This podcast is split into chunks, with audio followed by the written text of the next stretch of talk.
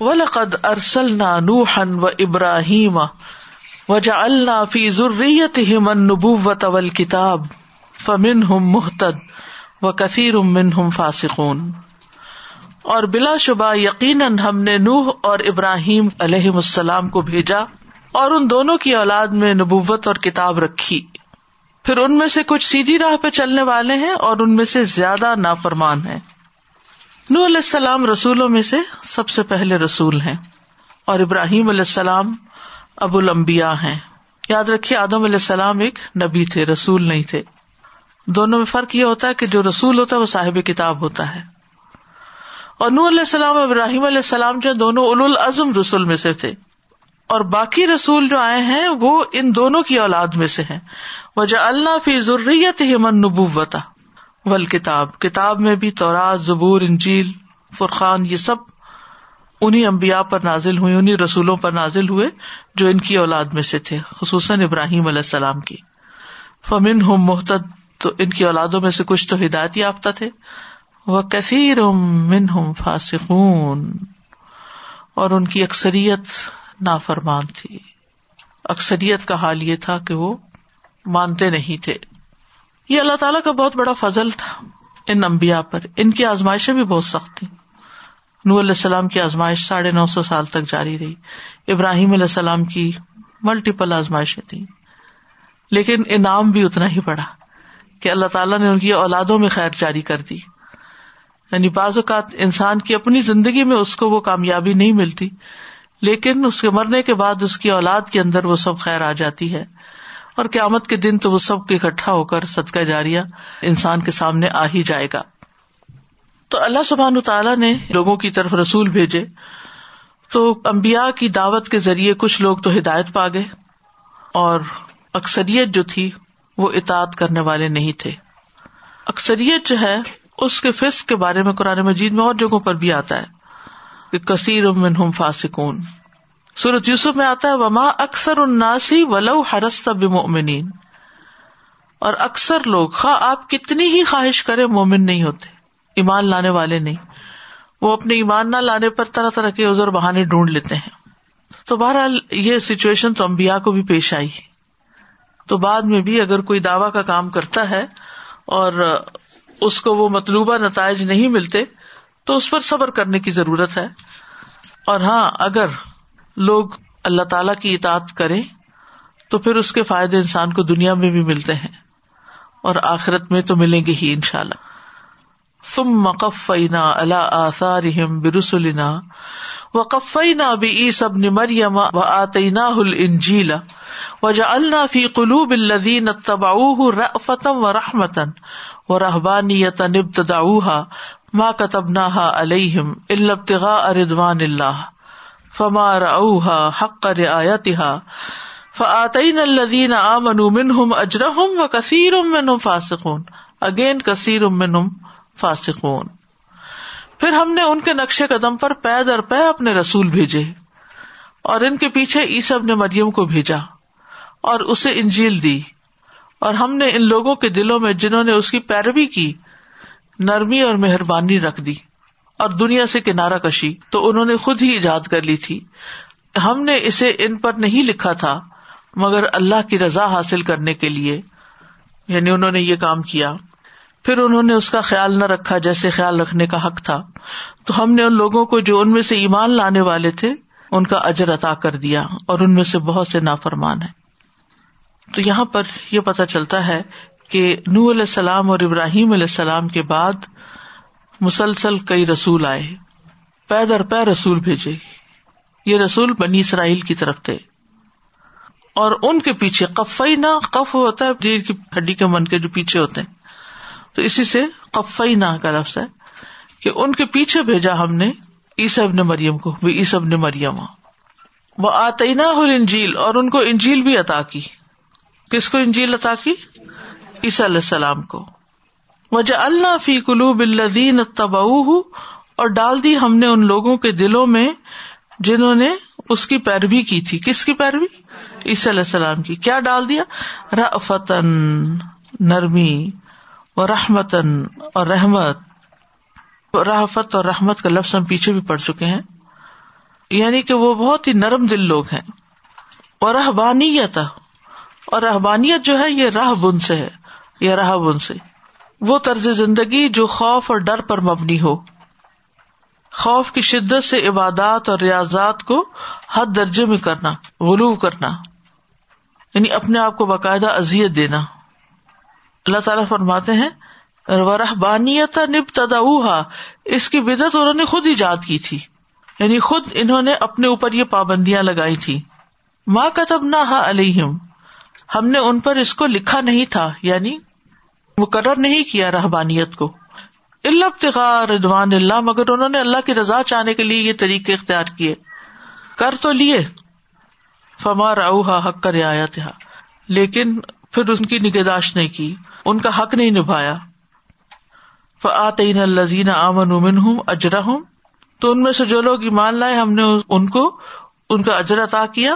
وہ کثیر امن ہوں فاسکون اور بہت سے لوگ اللہ کی اطاعت سے نکلے ہوئے ہیں۔ رحبانیت کیا ہے؟ دنیا کے مشاغل کو ترک کر دینا، دنیا کی لذتوں کو نظر انداز کر دینا، اپنے آپ کو طرح طرح کی مشقتوں میں ڈال لینا، شادی نہ کرنا، زہد اختیار کرنا۔ تو جہاں تک نسارا کے دلوں میں رفت اور رحمت کا تعلق ہے رفت جو ہوتی ہے یہ رحمت سے زیادہ نرم اور لطیف ہوتی ہے۔ تو کہا گیا کہ جو عیسیٰ علیہ السلام کے پیروکار ہیں، کیونکہ عیسیٰ علیہ السلام خود بہت نرم دل کے مالک تھے۔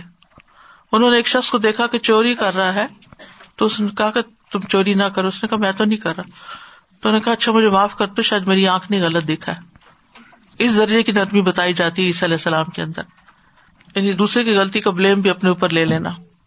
تو ان کے پیروکاروں کے اندر بھی جو ٹرو فالوور تھے، ان کے اندر بھی نرمی اور شفقت اور کیئر تھی۔ آج تک بھی آپ دیکھتے ہیں کہ جو ان کے ماننے والے ہیں، جس طرح انسانیت کی خدمت کے کام ان میں سے بعض سب نہیں، ان میں سے باز کر رہے ہیں، وہ ہمیں دور سے بھی نہیں چھوئے۔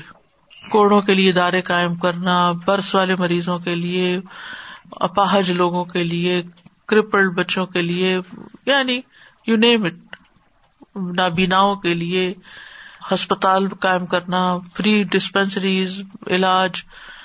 اور ٹھیک ہے، ان کا مقصد کرسچینٹی کو پھیلانا بھی ہوتا ہے، لیکن بعض کا جینونلی لوگوں کی جب وہ کیئر کرتے ہیں ہیلپ کرتے ہیں، خدمت کرتے ہیں، کام آتے ہیں، ان کے دکھ دور کرتے ہیں، تو لوگوں کے دل ان کی طرف آبیسلی مائل ہو جاتے ہیں۔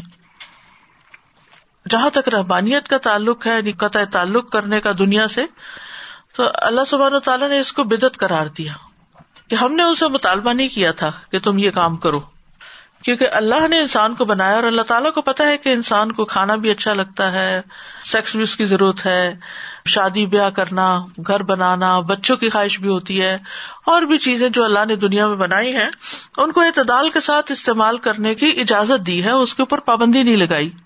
لیکن نصارہ میں سے بہت سے لوگ ایسے ہوئے کہ جنہوں نے اللہ کے ڈر کی وجہ سے اپنے آپ کو ازیت میں مبتلا کیا دوسرے لفظوں سے۔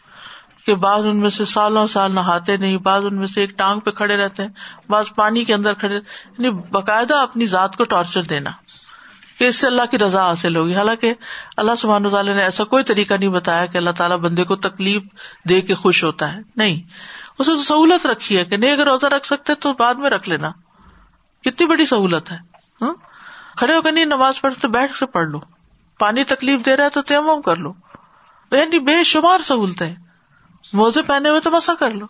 کتنی سہولتیں کتنی آسانیاں یورید اللہ بکم السرا ولا یورید بکم السرا اللہ تمہاری آسانی چاہتا تنگی نہیں چاہتا۔ کیونکہ خل کل انسان ضعیفہ۔ لیکن انہوں نے اپنے اوپر بہت سی پابندیاں لگائی۔ جنگلوں میں نکل گئے، وہاں جا کے منسٹریز بنا لی۔ اور دنیا سے الگ تھلگ ہو گئے۔ اس میں عورتیں بھی تھی مرد بھی تھے۔ لیکن فمار اوہا حق کا رعایت انہوں نے ان خود ساختہ پابندیوں کا پھر خیال نہ رکھا۔ اسی لیے آپ دیکھیں کہ بہت دفعہ ایسے قصے سنتے ہیں آپ کہ راہب اور راہبائیں جو ہیں، ان کا باہم ناجائز تعلق ہوا، ناجائز بچے پیدا ہوئے، ان کو مار ڈالا گیا، ان کو طے خانوں میں ان کے قبرستان بنا دیے گئے۔ بہت ساری چیزیں۔ کیونکہ فطرت سے ہٹ گئے نا۔ تو ہمارے دین نے ہمیں حلال کے اندر رہ کر، حدود کے اندر رہ کر، جائز طریقے سے ساری خواہشات کو پورا کرنے کا کہا۔ نبی صلی اللہ علیہ وسلم گوشت بھی کھا لیتے تھے، گھی بھی کھا لیتے تھے۔ انہوں نے حرام نہیں کیا ہوا تھا۔ یہ الگ بات ہے کہ روز میسر نہیں ہوتا تھا۔ تو اس میں بھی کسی احساس کمتری کا شکار نہیں ہوئے، اپنے رب سے ناراض نہیں ہوئے۔ تو یہاں پر فما راؤ حق کا رعایت انہوں نے ایسی بدعت ایجاد کی کہ جس کا اللہ نے حکم نہیں دیا۔ اللہ کے تقرب کے حصول کے لیے ایسی ایسی پابندیاں اپنے اوپر لگائی کہ جن کو وہ نبھا نہ سکے۔ یعنی جو پابندیاں انہوں نے اپنے اوپر خود لگا لی تھی ان کو وہ نبھا نہ سکے۔ تو آپ دیکھیے، ایک ہے دین اسلام، دین فطرت۔ جس میں کتاب بھی ہے، جس میں لوہا بھی۔ اور اس کے مقابلے میں ایک دین کی قسم یہ ہے کہ اللہ کی عبادت کے لیے اور اللہ سے ڈر کے دنیا کو بالکل ہی چھوڑ دو۔ اور ایک تیسرا طریقہ یہ ہے کہ نہ دین، نہ کتاب، نہ کچھ اور، نہ عبادت اور نہ خوشبو اور نہ ڈر اللہ کا، تو ظلم اور جس کی لاٹھی اس کی بھینس جس کے پاس کچھ آ جائے، لوہا جس کے پاس آ جائے، جس کے پاس طاقت آ جائے، تو بغیر کتاب پڑھے پھر وہ اس کو کہاں استعمال کرتا ہے؟ صرف اپنے ذاتی مفاد کے لیے، مقاصد کے لیے۔ تو اسلام اعتدال کا حکم دیتا ہے۔ اور پھر آپ دیکھیے کہ رحبانیت جو ہے وہ پھر صرف نصارہ میں ہی نہیں رہی، بلکہ ہر ریلیجن میں اس کی کوئی نہ کوئی شکل پائی جاتی۔ حتیٰ کہ مسلمانوں نے بھی اپنے اندر ایک خانقاہی نظام قائم کر لیا۔ تو فما روحا حق کا رعایت انہوں نے اس کا خیال نہیں رکھا، اس کی اپنے آپ پر جو پابندیاں لگائی تھی وہ نبھائی نہیں پھر۔ تو بنیادی طور پر ہمارا دین ہمیں یہ بتاتا ہے کہ اپنے آپ کو مشقت میں نہ ڈالو۔ اگر سخت بھوک لگی اور نماز کا وقت ہو گیا تو پہلے کیا کرو؟ اگر نماز پڑھتے ہوئے نیند ہی آئے چلے جا رہی ہے تو پہلے نیند پوری کر لو۔ تھوڑی سی آنکھ لگا لو تاکہ پھر تم فریش ہو کر نماز پڑھ سکو۔ رسول اللہ صلی اللہ علیہ وسلم نے فرمایا، اپنی جانوں پر سختی مت کرو۔ تم سے پہلے لوگ اپنی جانوں پر سختی کرنے کی وجہ سے ہلاک ہوئے۔ اور تم ان کے باقی ماندہ لوگوں کو گرجوں اور عبادت گاہوں میں پاؤ گے۔ دین میں سختی کرنے والے مغلوب ہو جاتے ہیں۔ آپ نے فرمایا، بے شک دین آسان ہے۔ اور جو شخص دین میں سختی اختیار کرے گا تو دین اس پر غالب آ جائے گا۔ اور اس کی سختی چل نہ سکے گی۔ بس اپنے عمل میں پختگی اختیار کرو اور جہاں تک ممکن ہو میانہ روی اختیار کرو اور خوش ہو جاؤ اور صبح اور دوپہر اور شام اور کسی قدر رات میں عبادت سے مدد حاصل کرو۔ یعنی عبادت بھی کرو اور اس کے ساتھ ساتھ دنیا کا جتنی نعمتوں کا حصہ اللہ نے دیا ان کو اعتدال میں رہ کے استعمال بھی کرو۔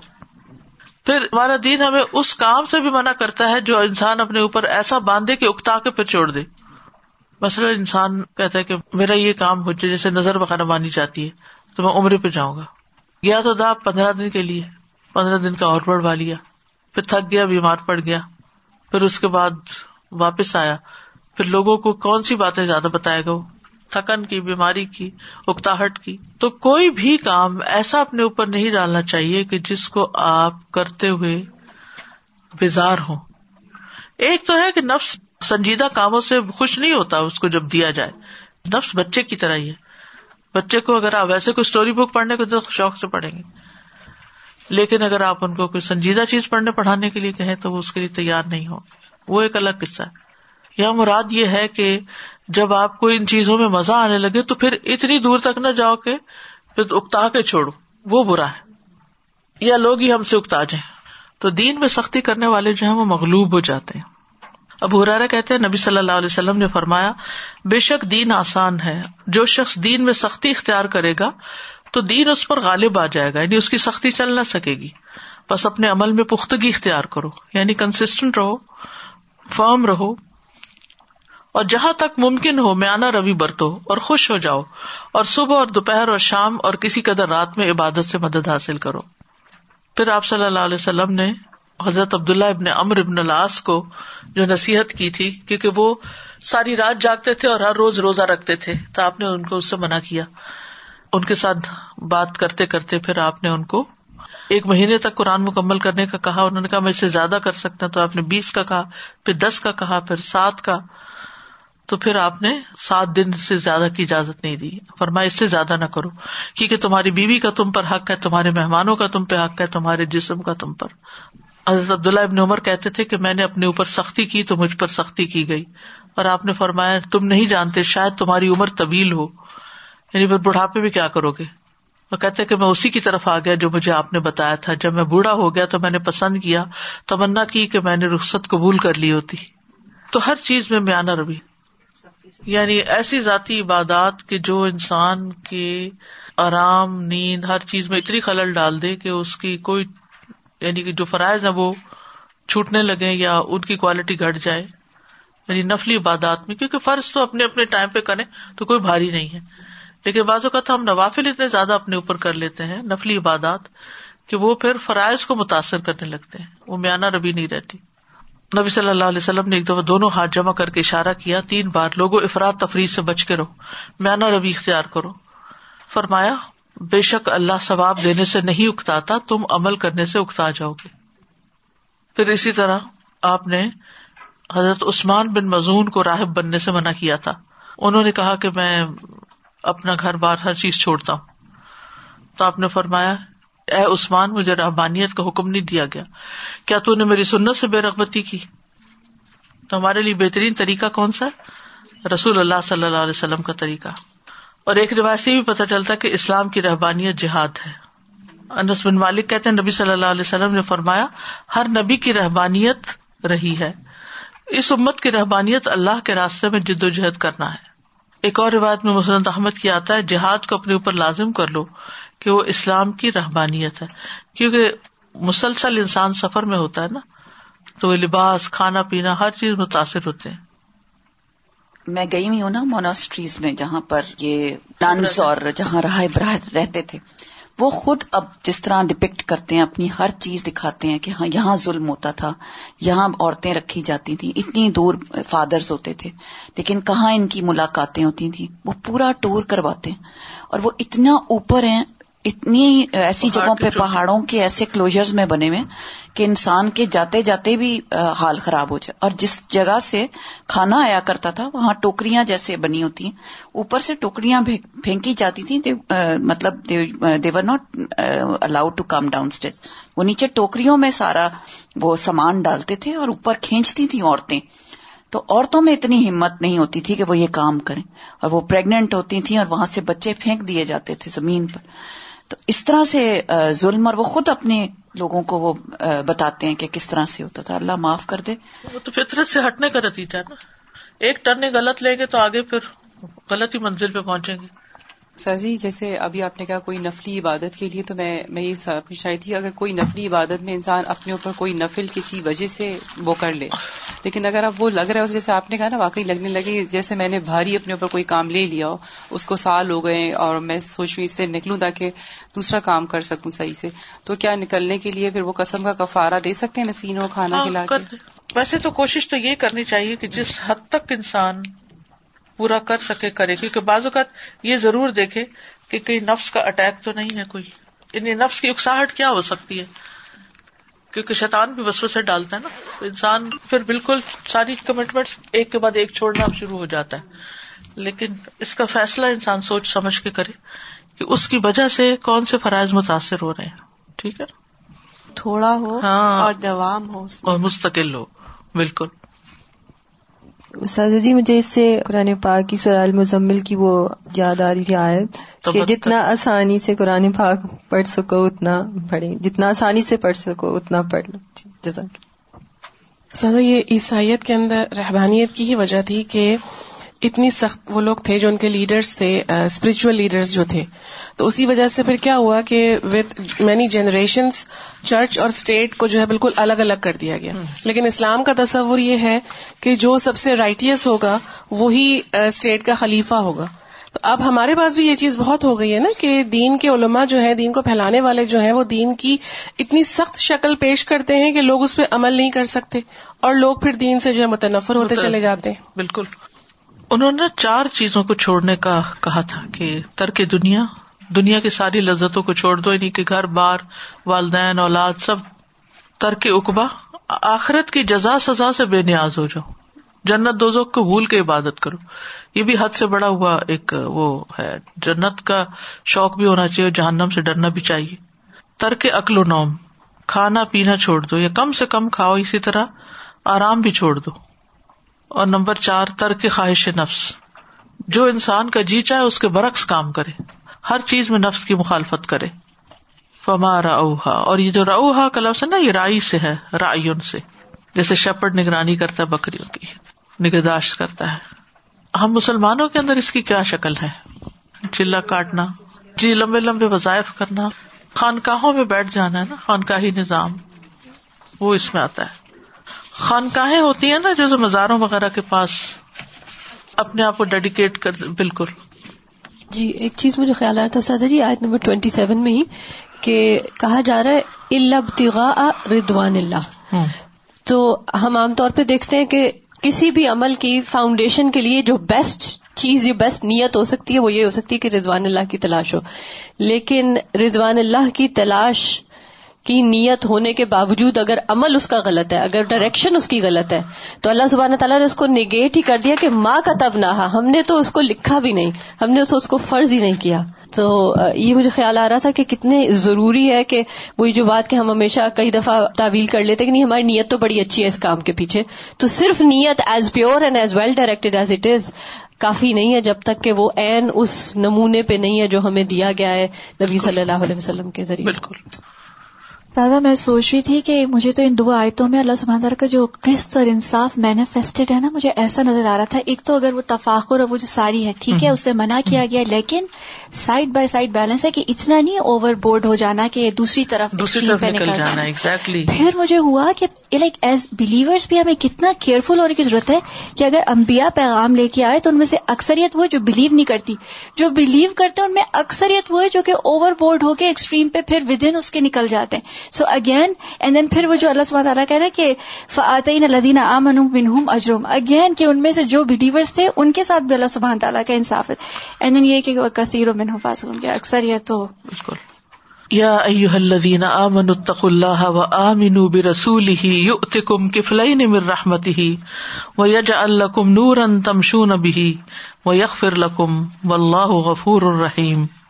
اے لوگو جو ایمان لائے ہو اللہ سے ڈرو اور اس کے رسول پر ایمان لاؤ، وہ اپنی رحمت کا دوہرا حصہ تمہیں دے گا۔ اور تمہارے لیے ایسی روشنی کر دے گا جس کے ذریعے تم چلتے رہو گے اور تمہیں بخش دے گا اور اللہ بے حد بخشنے والا ہے۔ اللہ کی رحمت کے دوہرے حصے۔ دو اجر۔ ایک دنیا میں اور ایک آخرت میں۔ ایک گنا چھوڑنے کا اور دوسرا نیکی کرنے کا۔ ایک حقوق اللہ کو ادا کرنے کا اور دوسرا حقوق العباد کی ادائیگی کا۔ ایک پچھلے امبیا پر ایمان لانے کا اور دوسرا محمد صلی اللہ علیہ وسلم پر ایمان لانے کا۔ تو یہ اس امت کے لیے اللہ کا خاص فضل ہے۔ ایمان والوں کو دعوت دی جا رہی ہے کہ اگر تم اللہ کا تقوی اختیار کرو اور اس کے رسول پر ایمان لے آؤ تو تمہیں دگنا اجر ملے گا۔ بہت بڑا حصہ ملے گا۔ میرے رحمت ہی اس کی رحمت میں سے۔ وہ الکم نورن اور تمہارے لیے نور پیدا کر دے گا۔ نور سے مراد قرآن ہے۔ یہ ابن عباس کا قول ہے۔ مجاہد کہتے اس سے مراد ہدایت ہے۔ اور ایک اور معنی بھی کیا گیا ہے، اس سے مراد دین ہے۔ یعنی اگر تمہارے اندر تقوا ہوگا، تو ذالک الکتاب رہی بفی حد المتقین اللہ تمہیں علم عطا کرے گا، قرآن عطا کرے گا۔ جس کے ذریعے تم چلو گے یعنی ہر جگہ ہوگا تمہارے ساتھ۔ خانقاہوں میں جا کے بیٹھنے کی یا جنگلوں میں جا کے بیٹھنے کی ضرورت نہیں، دنیا کے اندر رہتے ہوئے بھی تم اللہ کو راضی کر سکو۔ گے اسی لیے حلال کمائی کرنا کیا ہے؟ عبادت ہے۔ نکاح کرنا کیا ہے؟ عبادت ہے۔ یتیموں کا خیال کرنا، اپنی اولاد کو پالنا، وہ صدقہ جاریہ بن جاتی ہے۔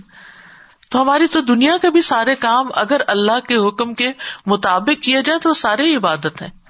سارے کے سارے عبادت ہے آپ دیکھیے کہ یہ تقوی اور ایمان کا اتنا بڑا فائدہ بتایا گیا ہے کہ دورے دورے اجر کے ساتھ تمہیں اللہ سبحان و تعالی خاص علم بھی عطا کرے گا۔ تمہارے دل میں نور پیدا کر دے گا۔ تمہیں یعنی صحیح اور غلط کی پہچان دے دے گا۔ کیونکہ اگر علم کے بغیر انسان زندگی بسر کرتا ہے تو اس کو پتا نہیں چلتا کہ وہ کہاں کھڑا ہے۔ اس سے یہ بھی پتا چلتا ہے کہ علم حاصل کر کے یہ نہیں کہا گیا کہ تم دنیا، شادی، بیاہ، گھر، بار سب چھوڑ کے بیٹھ جاؤ، بلکہ اس کے ساتھ لوگوں کے بیچ میں چلو پھرو، رہو، اپنی بھی ہدایت پر قائم رہو اور لوگوں کے لیے بھی ہدایت بنو۔ تمشو نہ بھی یعنی ہدایت کی روشنی لے کر لوگوں میں چلو پھرو۔ یعنی لوگوں کے لیے بھی رہنمائی کا کام کرو۔ اور پھر اس روشنی کے ذریعے تمہیں آخرت میں بھی پلسرات پر روشنی نصیب ہوگی۔ یعنی یہ روشنی میں وہ جو پیچھے گزر چکا نا، اسی صورت کے اندر کہ منافقین کا نور چھین لیا جائے گا۔ تو مومنوں کو نور عطا کیا جائے گا، جس کی وجہ سے وہ پلسرات پر بھی آسانی تمشو نہ بھی، جس کے ساتھ تم رک نہیں جاؤ گے، چلتے چلے جاؤ گے۔ اور پھر یہ ہے کہ تمشو نہ بھی یعنی تم آگے بڑھتے چلے جاؤ گے۔ دین کی وجہ سے تمہیں دنیا میں بھی عزت ملے گی۔ تو یاد رکھیے کہ نبی صلی اللہ علیہ وسلم کی تعلیمات ہو یا قرآن ہو، جو بھی وہی الہی کے ذریعے آیا ہے، وہ سارے کا سارا نور ہے۔ اور کیا ملے گا تم کو؟ وہی اخبر لکم تمہیں بخش دے گا۔ وہ اللہ غفور الرحیم اور اللہ غفور الرحیم ہے۔ کیونکہ کوئی بھی پرفیکٹ تو نہیں ہے نا۔ چاہے ہم نے قرآن پڑھ لیا ہو، چاہے ہم دین جانتے ہو، لیکن پھر بھی کیا ہوتا ہے؟ کہیں نہ کہیں غلطی ہو جاتی ہے۔ لیکن اگر تم آنےسٹی کے ساتھ اس کتاب کی روشنی میں، اس دین کی روشنی میں اپنی زندگی بسر کرو گے تو اس کے نتیجے میں تمہاری غلطیوں کو معاف کر دیا جائے گا۔ لیکن اگر اس نور کے ہوتے ہوئے کوئی اس کو آن ہی نہ کرے، مثلاً آپ کے گھر میں خوب اچھی اچھی لائٹس لگی ہوئی، کئی جگہوں پہ جاتے ہیں نا تو لائٹس ہوتی ہیں، وہ جلاتے نہیں ہے تو اس سے کیا ہوتا ہے گھر میں؟ اندھیرا ہوتا ہے۔ تو اسی طرح ہمارے گھروں میں قرآن رکھا ہوا روشنی کا ممبا اسے کھول کے نہ دیکھیں تو کیا ہوگا؟ اور پھر اگر کھول کے پڑھ کے ادھر ہی رکھ دیں، اس کو لے کے نہ چلے دنیا میں۔ یعنی اس پر عمل کرتے ہوئے لوگوں کے بیچ میں نہ جائیں، تو بھی اس کا کوئی فائدہ نہیں۔ اہل قرآن پہچانے جانے چاہیے۔ اپنی شادی بیاہوں میں، اپنے میل ملاقات میں، اپنے کاروبار کے مواقع پر، لین دین میں، اپنی جابس پہ، جہاں بھی ہو، آپ دوسروں سے الگ صاحب نور پہچانے جائیں۔ کہ تمشو نہ بھی ہر جگہ کی طرف اشارہ ہے۔ کیونکہ چل کے انسان کہاں نہیں جاتا موومنٹ کی طرف اشارہ ہے۔ سادہ میں بس شیئر کرنا چاہی تھی مجھے یہ آیت پڑھ کے ایسے سورہ نا انفال کی وہ آیت یاد آ گئی وہ جو ہے نا کہ یا ایو الدین امن ان تک اللہ یا جا الکم فرقانہ و یوکف فرعن کم سیاتی کم و یغفر لکم اللہ حد الفضل العظیم۔ کہ نور ہوگا تبھی تو پہچان بھی آئے گی کہ صحیح کیا ہے اور غلط کیا ہے۔ اللہ یا لما اہل الکتاب اللہ یقدرون علی شیء من فضل اللہ و ان الفضل بید اللہ یؤتیہ من یشاء واللہ ذو الفضل العظیم تاکہ کتاب والے یہ نہ جانے کہ وہ اللہ کے فضل میں سے کچھ بھی حاصل نہیں کر سکتے۔ اور جان لے کہ یقیناً فضل اللہ کے ہاتھ میں ہے۔ وہ اسے جس کو چاہتا ہے عطا کرتا ہے، اور اللہ بہت بڑے فضل والا ہے۔ مطلب یہ ہے کہ ہم نے تمہارے سامنے یہ سب بیان کر دیا ہے کہ ہم اس شخص کو اپنے فضل سے نوازتے ہیں، رحمت سے نوازتے ہیں جو ایمان سے بہراور ہوتا ہے، تقوی اختیار کرتا ہے، رسول پر ایمان لاتا ہے۔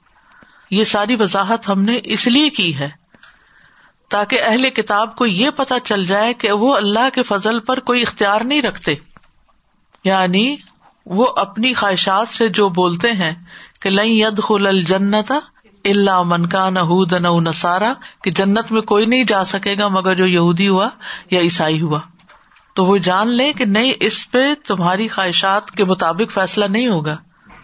لئی سب امانی یہ کم ولا امانی یہ اہل کتاب میاں ملسو اور یوجزبی تو اصل فیصلہ کس کے پاس ہے؟ اللہ کے پاس ہے۔ اور اللہ سبحان تعالی جو چاہے کرے۔ اللہ کے فضل میں سے کوئی چھین نہیں سکتا۔ اللہ اپنا فضل جس کو چاہتا ہے عطا کرتا ہے۔ وہ اللہ حضل عظیم اور اللہ بہت بڑے فضل والا ہے۔ یعنی جس کے بارے میں اس کی حکمت تقاضا کرتی ہے کہ وہ اسے اپنا فضل عطا کرے، وہ اس کو اپنا فضل عطا کرتا ہے۔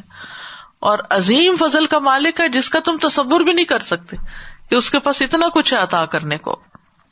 اور اللہ کے فضل میں سب سے بڑا فضل ایمان ہے، اسلام ہے، اللہ کا رزق ہے، اللہ کی نعمتیں ہیں۔ اور اہل کتاب اس کے مالک نہیں ہے اللہ خود ہی مالک ہے۔ تو اصل چیز یہ ہے کہ فضل حاصل کرنے کے لیے وہ شرائط پوری کر لو، جن کا یہاں پر ذکر کیا جا رہا ہے۔ تو بہرحال صورت یہاں مکمل ہوئی، سورت کا آغاز اللہ سبحانہ تعالیٰ کی تصبیح کے ساتھ ہوا، اس کی قدرت اور اس کے علم کے ساتھ۔ پھر مال کے بارے میں بات ہے کہ مال کا اصل مالک اللہ ہے اور اس نے تمہیں خلیفہ بنایا اس پر مستقلفی نفی ہی پھر اللہ کے ساتھ پختہ عہد کی یاد دہانی کا بیان ہے۔ پھر فتح سے پہلے اور بعد میں خرچ کرنے کی فضیلت کا بیان ہے۔ پھر قیامت کے دن اسلام کے بارے میں شک و شبہ رکھنے والوں اور منافقین کے حال کا بیان ہے کہ ان کے ساتھ وہاں کیا صورت حال پیش آئے گی، کیسے ان کا اندھیرا ہوگا۔ دوبارہ مال خرچ کرنے کی برکت اور فضیلت کے بارے میں بات ہے۔ ختم ہو جانے والی دنیا اور مال اور اولاد اور ان سب چیزوں کی حقیقت کا بیان ہے۔ پھر قزا و قدر جو ایمان والوں کو مصیبت کے وقت بڑا حوصلہ دیتی ہے، ان کو مضبوط رکھتی، فخر اور غرور سے محفوظ رکھتی ہے۔ پھر رسولوں کو مبوس کرنے، کتابوں کو اتارنے کی حکمت بیان کی گئی کہ عدل اور حق کو قائم کیا جائے۔ دلوں کی سختی کی بات بھی ہے اور اس کا علاج بھی۔ اور خاص طور پر اپنے نام کے ساتھ سورت الحدید کے ایسی قوت کی طرف اشارہ ہے جو جرائم کو روکتی ہے، جو دین کی حفاظت کرتی ہے، اور جو لوگوں کو ان کے حق دلواتی ہے۔ استاذہ، میرا ایک سوال تھا کہ یہ راہب تھے، انہوں نے جو سب کچھ چھوڑا تو یہ بدعتیں انہوں نے اختیار کی۔ تو ان کے لیے بھی وہی وعید ہے جو ہمارے لیے ہے، بدعتیں اختیار کرنے کی۔ اور دوسری چیز یہ کہ اس میں جو یہ ہے کہ ترک اقبا جنت جہنم کو بھول کر عبادت کرو، تو یہ تو کچھ آج ہمارے اندر صوفی سیکٹس میں یہ چیز پائی جاتی ہے بڑے بڑے ناموں کے ساتھ، تو یہ لوگ کہاں کھڑے ہیں پھر؟ انہیں کی پیروی کر رہے ہیں نا۔ ہمارے دین میں تو نہیں ہے نا۔ اللہ تعالیٰ صورت الرحمان میں جنتوں کا کتنا ذکر کرتے ہیں۔ صورت الدہر میں جنت کا کتنا ذکر ہے۔ صورت الواقع میں جہنم کا کیسا ذکر ہے۔ قرآن بھرا پڑا ہے۔ تو اگر یہ جنت اور جہنم سے بالا ہو کے عبادت کرنی ہوتی تو پھر ان کو تو مینشن کرنے کی ضرورت ہی نہیں تھی۔ السلام علیکم۔ جی وعلیکم السلام۔ میرا سوال ہے کہ حضرت مریم کی لائف اسٹائل کو تو رحبانیت نہیں کہیں گے نا؟ نہیں وہ تو اللہ کے حکم کے مطابق تھی نا۔ لیکن یہ جو انہوں نے کیا تھا پھر ڈیولپ کیا اس کو دیکھ کے کیا تھا؟ اس لائف اسٹائل کو جو عیسائیوں نے کیا تھا پھر بعد میں رحبانیت کا؟ نہیں خود سے ایجاد کیا تھا خود سے ایجاد اور دوسرا یہ ہے کہ یہ فاسق کا لفظ تو دفاع سورہ بکرا میں بھی ہے نا اللہ تعالیٰ جی۔ فاسقوں کو قرآن کے ذریعے ہدایت نہیں دیتے۔ تو ان کی کیا نشانی ہے؟ فاسق وہ ہوتا ہے جو جان بوجھ کر اللہ کی حدود توڑتا ہے اللہ تعالی کے احکامات کے خلاف عمل کرتا ہے اور حد کراس کر جاتا ہے حد سے باہر نکل جاتا ہے۔ نافرمان گناگار وہ سوال کرنا تھا رحبانیت کے اوپر کہ آج کل مسلمانوں میں بھی کچھ جماعتیں ہیں جو چالیس دن کے لیے نکل جاتے ہیں اس نام پہ کہ اللہ کے کام کے لیے جا رہے ہیں۔ بیوی بچوں کو پیچھے اکیلا چھوڑ وہ تو علم کے جہاد کے طور پہ نکلتے ہیں۔ اس طرح تم جب نبی صلی اللہ علیہ وسلم کے زمانے میں مسلمان جب جہاد کے لیے جاتے تھے تو چار چار مہینے اور حضرت عمر نے چار مہینے کی لمٹ مقرر کی تھی، اس کے لیے نکلتے تھے۔ لیکن وہ کھانا، پینا اور باقی چیزیں تو نہیں چھوڑتے، شادی بیاہ اور باقی تمام۔ سبحان اللہ و بحمد کا اشد اللہ اللہ اللہ انتا استخ فرکا و اطوب السلام علیکم و رحمۃ اللہ وبرکاتہ۔